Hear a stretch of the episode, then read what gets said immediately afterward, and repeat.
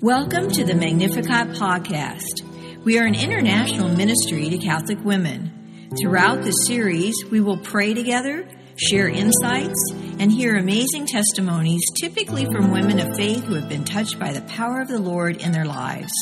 This is a decidedly Catholic podcast, and in this series, you will hopefully learn more about the Catholic faith, God, the Blessed Mother, and much more. Thanks so much for joining us. Now let's listen to a great program. Today, I was pondering the first sorrowful mystery of the Rosary, Jesus' agony in the garden. When I do that, I recall famous depictions of Jesus in Gethsemane, like the famous picture of him praying at the rock or scenes from the movie The Passion. It occurred to me while pondering that Jesus would have been suffering as both fully human and fully God. In his humanity, Jesus would have been full of anxiety and apprehension about the torture that was coming his way, and he would have been certain it was coming from his years of reading Isaiah and the other prophets' accounts of the suffering Messiah. The scriptures he would have known from his youth are explicit about what was to come. He would be pierced, he would be crushed, he would be wounded. Add to all that, his best friends didn't get it and weren't there for him. They couldn't even watch with him for an hour. And one of them was about to betray him. In his divinity, Jesus would have recalled the first garden, the Garden of Eden. He would have felt the sorrow of his father's heart as Adam and Eve fell prey to the serpent's temptation and ate from the tree of knowledge of good and evil. Jesus would have been reminded of the sadness of that first betrayal, but even more, the heartbreak of knowing what Adam and Eve were in for now, the pain and struggles of hard work and childbirth for starters. But that would be nothing compared to the sufferings that would come from millennia of falling prey to the enemy's devices and walking in sin.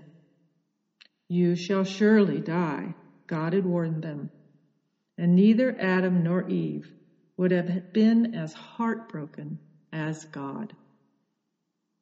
Now God's rescue plan was about to be accomplished. Gethsemane was Satan's last chance to entice Jesus to choose his own way. Since we know the outcome, it, it's easy for us to minimize what was happening. But Jesus, the new Adam, was being sorely tempted. It seems to me that one by one, Jesus would have had to give up, in fact, sacrifice all his natural human arguments and defense mechanisms. We know this was excruciatingly painful because the Gospels tell us he sweat blood. On behalf of all humanity, life and death were being set before him. Jesus' choice in this garden would change everything. The stakes are high. So he prays. Three times, Matthew's gospel tells us, he prays, My Father, if it is not possible that this cup pass without my drinking it, your will be done. Thank you, Jesus.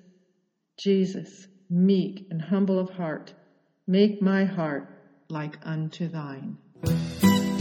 Thanks so much for listening to this Magnificat podcast. Have you been touched by our time together? If so, for more information or to find a Magnificat chapter near you, go to our website at magnificat-ministry.org or visit us on social media. We would love to hear from you. You can also email us at magnificatcst at aol.com or call 504-828-MARY, M-A-R-Y. Until the next time, may God bless you.